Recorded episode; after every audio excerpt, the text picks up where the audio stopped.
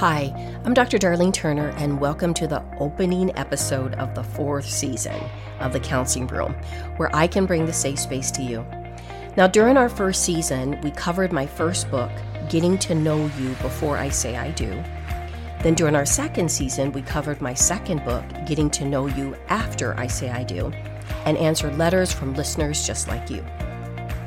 In our 3rd season, we discuss a variety of topics that plagued all relationships.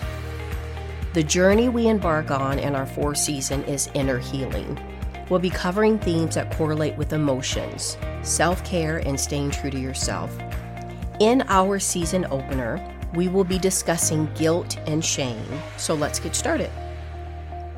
One of the biggest roadblocks in our journey is inner healing, is unpacking the guilt and shame that we carry with us for the ways we have let down ourselves and those we care about.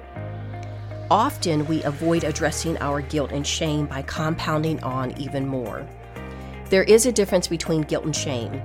Guilt is feeling responsible or regretful for a perceived offense, whether it's real or imaginary. Guilt forces us to focus on behaviors that we do that may hurt people. It motivates us to take responsibility and correct wrongs that we've made.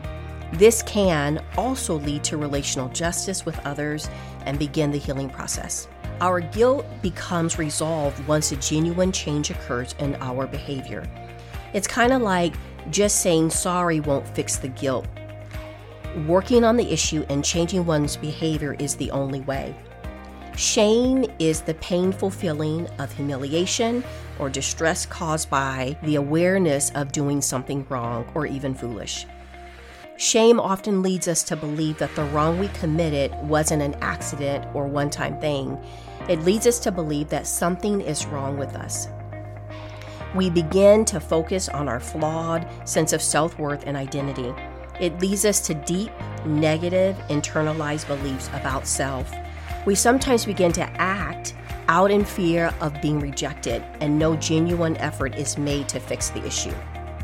The shame deepens over time, if not addressed, and sometimes transfers to others around us. So here are ways to work on this. Number 1, understand the nature of shame. Label it and replace the self-judgment.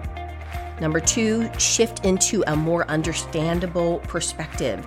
Acknowledge it and remind yourself that you are a work in progress and that you are not perfect. As Christians, it is sometimes difficult to remember that Christ bore all of our shame on the cross. We are called to cast all of our burdens on Him. What I often tell friends or family that the journey may not be easy, but casting our burdens can be difficult, and it takes required work. It isn't easily forgotten, but you don't have to be stuck on your past mistakes. Jesus offers a new life, love, and forgiveness. To learn more about my ministry or my books, you can find us on drdarleneturner.com, on Instagram, Twitter, or Facebook. My books are available for purchase at Barnes & Nobles and Walmart.com and other locations. Thanks again for tuning into The Counseling Room, where I can bring the safe space to you. We'll be back in February with another episode. You can find all episodes of The Counseling Room on Spotify, Apple Podcasts, or whatever you like to listen to. Wondering how you can help us at The Counseling Room? The best way is by rating, reviewing, and subscribing. And as always, be blessed and thank you.